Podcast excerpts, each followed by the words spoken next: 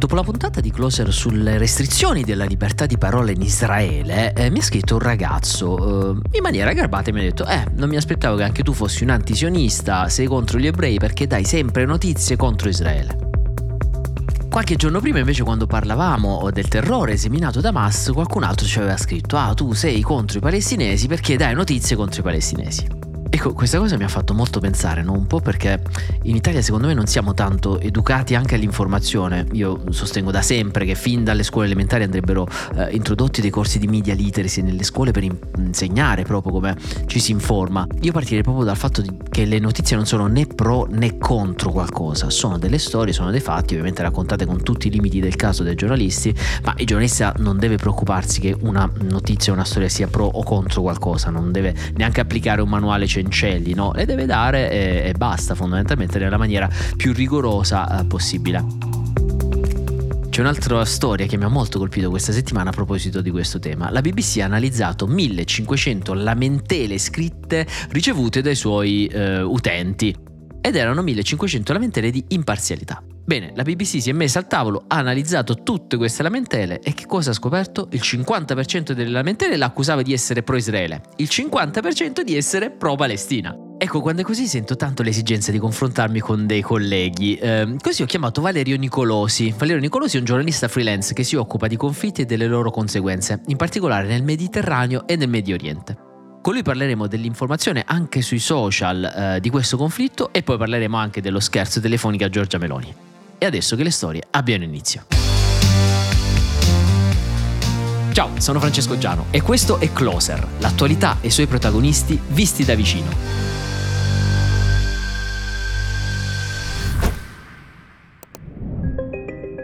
La prima cosa che ho voluto chiedere a Valerio Nicolosi è stata quali sono le peculiarità nel raccontare questo conflitto magari rispetto ad altre guerre del passato. Ciao Francesco, le criticità sono proprio una storia difficile, complessa, con tanti attori, penso ad Arafat, a Rabin, Sharon, ma anche tante organizzazioni che all'interno non sono monolitiche come possiamo pensare, cioè la complessità di Hamas, della struttura di Hamas è qualcosa di pazzesco che va studiata solo quella. Valerio mi fa un esempio a cui non avevo mai pensato, che mi ha colpito parecchio. Pensare per esempio, che smonta un po' la retorica Hamas e come ISIS, che ci sia proprio tutta una parte... Una struttura femminile di Hamas con la sua fondatrice e nonché insomma una dei massimi dirigenti dell'organizzazione di Hamas era proprio una donna e è stata uccisa ultimamente in un raid. Ecco, va detto che i giornalisti sono uno degli obiettivi un po' di questa guerra. Spesso vediamo molti attivisti o creator che sui social parlano del conflitto in Israele e Palestina, però più che della guerra spesso parlano di come i giornalisti raccontano la guerra, spesso criticandoli magari anche in maniera molto forte. Le critiche sono tante, cioè io mi sento tirato per la giacca da una parte e dall'altra, nonostante io poi insomma conosco veramente bene soprattutto Gaza, che è un posto dove, per farti capire Francesco, io e mia moglie abbiamo fatto il viaggio di nozze nella striscia di Gaza perché in realtà avevo un progetto di formazione nelle università di appunto palestinesi, quindi ecco poi capire insomma che quanto conosca bene io quel posto. E io ho insomma una posizione molto chiara, sono per la posizione due popoli, due stati. Ricordate l'esempio della BBC? La BBC appunto ha ricevuto tantissimi lamentele di imparzialità, il 50% l'accusavano di essere pro-Israele e il 50% di essere pro-Palestina. Una di queste cose simili l'ha vissuta anche John Harris, per capirci è uno dei miei miti giornalistici, forse secondo me il più bravo videomaker di giornalismo al mondo. Lui aveva fatto dei video ad esempio sui tunnel costruiti da Hamas a Gaza, li analizzava nel dettaglio come lui sa fare con il suo taglio anche molto divulgativo e scientifico. Ebbene, è stato accusato di essere fondamentalmente un filo israeliano al servizio di Tel Aviv, eccetera. Anche Valerio ha ricevuto molte critiche di questo tipo.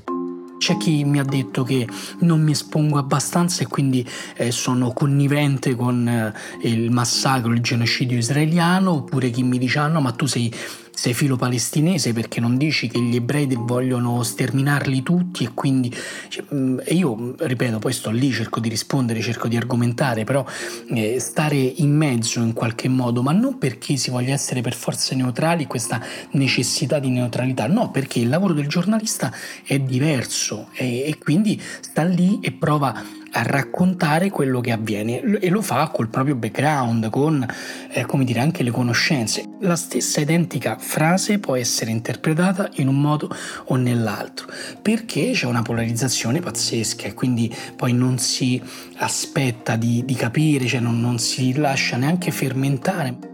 Una domanda che mi fanno spesso è la differenza tra giornalisti e attivisti, a cui io sinceramente non ho chissà quale risposta, anche perché vedo una figura spesso a volte ibrida, perciò ho chiesto a Valerio cosa ne pensa lui. E la differenza tra un giornalista e un influencer o un content creator, insomma quello come li vogliamo chiamare, o un attivista, sta proprio nella ricerca delle fonti e nel rigore. Io non credo che possa esserci un giornalismo neutrale, penso che debba esserci un giornalismo rigoroso.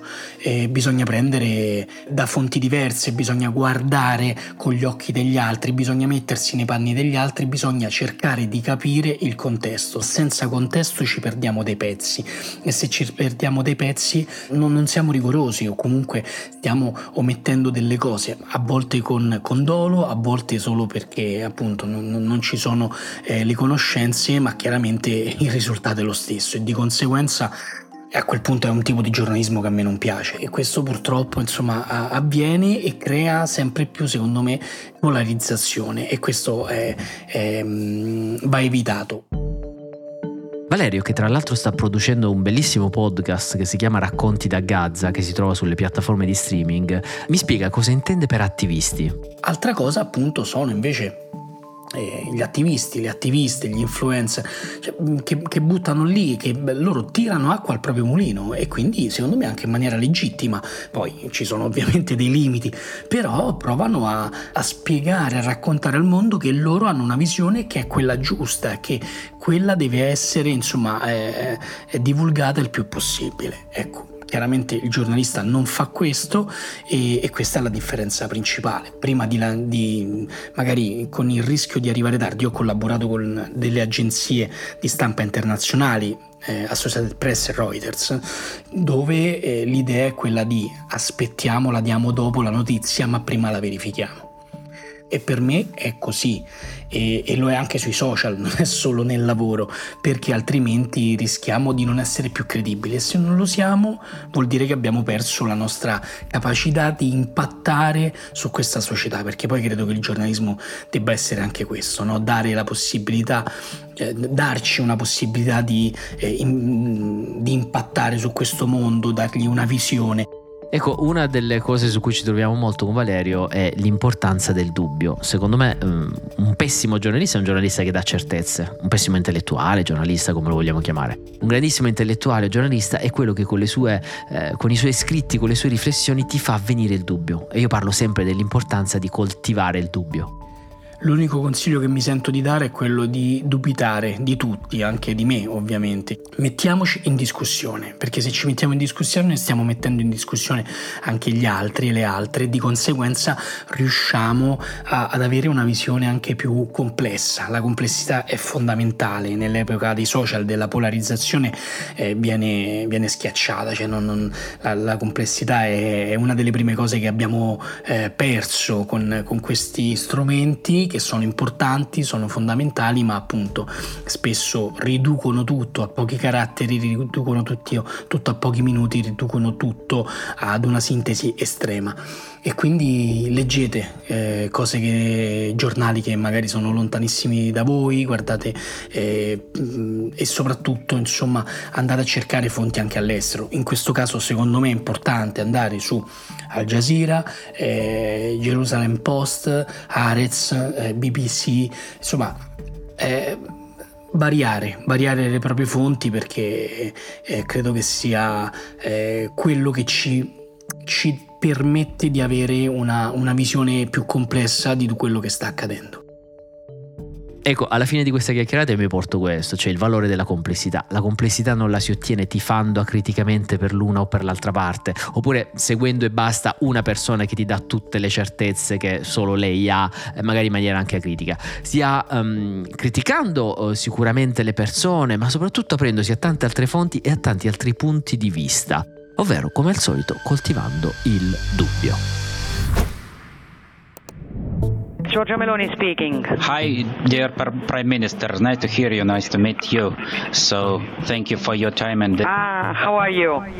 È il 18 settembre. Giorgia Meloni si trova a New York per l'Assemblea ONU. Le viene passata la telefonata del presidente della Commissione dell'Unione Africana e lei parla per 10 minuti a tutto campo. Parla di migrazione. 120,000 people. Who came mostly from Tunisia, so situation which is very difficult. Aggiunge che il problema riguarda anche le Nazioni Unite e sottolinea, l'UE dice di capire, ma quando gli chiedi di stanziare fondi, di aiutare, diventa tutto più difficile. Parla poi di guerra in Ucraina. There is a lot of fatigue, if I have to say the truth, from all the sides. Meloni ammette di vedere molta stanchezza da tutte le parti. La notizia forse è questa, per la prima volta abbiamo visto Giorgia Meloni non impettita, no? Però a questo ci arriviamo dopo, perché la notizia è un'altra. Dall'altra parte del telefono non c'era il presidente dell'Unione Africana, c'era il duo comico russo Lexus e Vovan. E così un normale giorno di festività si è trasformato nel caos, visto che la notizia dell'audio è rimbalzata su tutti i siti stranieri e in Italia si è trasformato ovviamente in un'accesissima polemica tra maggioranza e opposizione. Alcuni commentatori stanno parlando della più grossa debacle della presidente Meloni da quando si è insediata a Palazzo Chigi, proprio perché riguarda la politica estera, era un terreno su cui lei stava andando molto bene. Ma come è potuto accadere? Repubblica la racconta così. Il primo contatto avviene per email. Un messaggio viene recapitato allo staff della presidente Meloni. In allegato c'è un recapito telefonico da chiamare, ma non viene attivata la procedura standard che prevede di passare tramite ambasciate italiane in loco per verificare la sicurezza della chiamata e la veridicità del contatto. Poi il finale da fuochi d'artificio. Sarebbero stati gli italiani a richiamare a passare la telefonata a Meloni. Io mi immagino appunto i due comici russi che si vedono richiamati e dicono c'è la Meloni che vi aspetta. Duo comico che tra l'altro non è nuovo a queste cose. Nel 2015 avevano telefonato a Elton John con un finto Vladimir Putin, l'anno dopo avevano contattato Erdogan con un finto Petro Poroshenko e ancora, imitando Greta Thunberg, nel 2020 avevano beffato sia il Principe Harry che Justin Trudeau.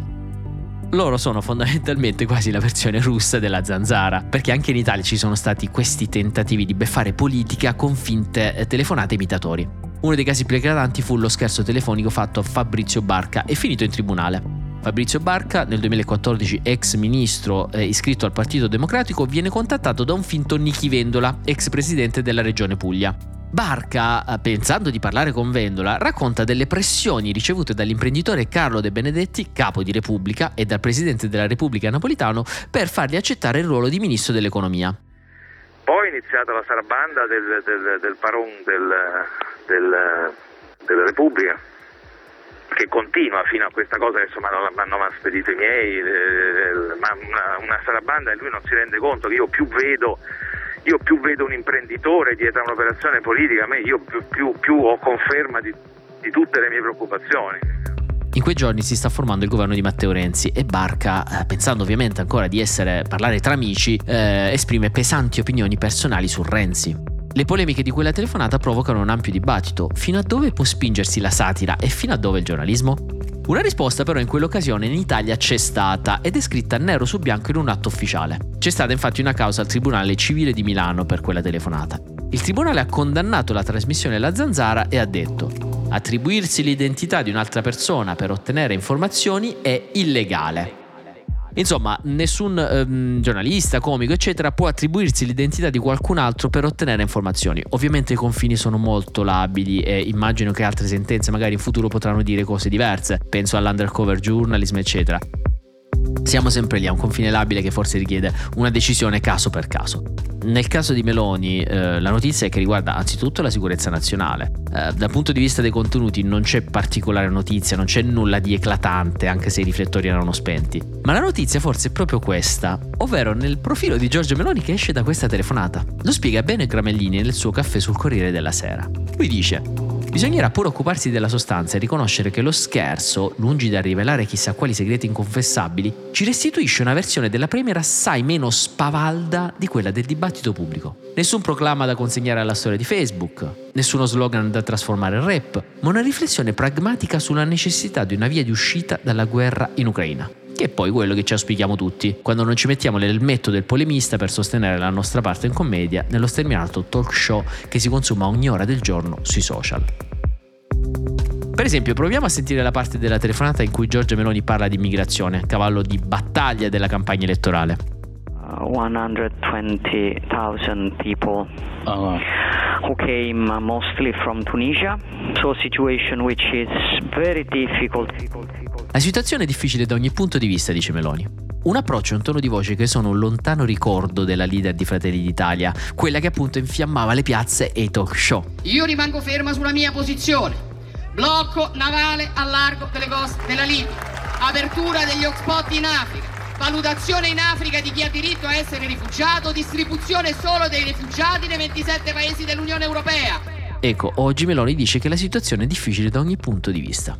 Sicuramente non ha torto, forse magari qualcuno può dire allora esageravi in passato durante la campagna elettorale. Ma insomma, forse la notizia è questa, come scrive Gramellini è una notizia rassicurante. Dietro le quinte i politici sono più prudenti di quanto non sembrino sul palcoscenico, dove si agitano al puro scopo di compiacere la loro tribù. E con queste parole io vi saluto e vi ricordo di mettere le stelline su Spotify al podcast Closer. Vi ricordo che Closer sarà aperto fino al 1 dicembre, poi dal 4 dicembre sarà riservato ai membri di Will e noi ci sentiamo alla prossima puntata.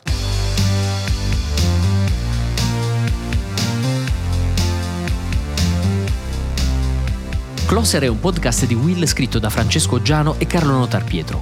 Cura editoriale Francesco Zaffarano. Post produzione a cura di Cora Miglia. Supervisione suono e musica Luca Micheli. Post produzione e montaggio Guido Bertolotti. Coordinamento di post produzione Matteo Scelza. Produzione Giulia Montelatici.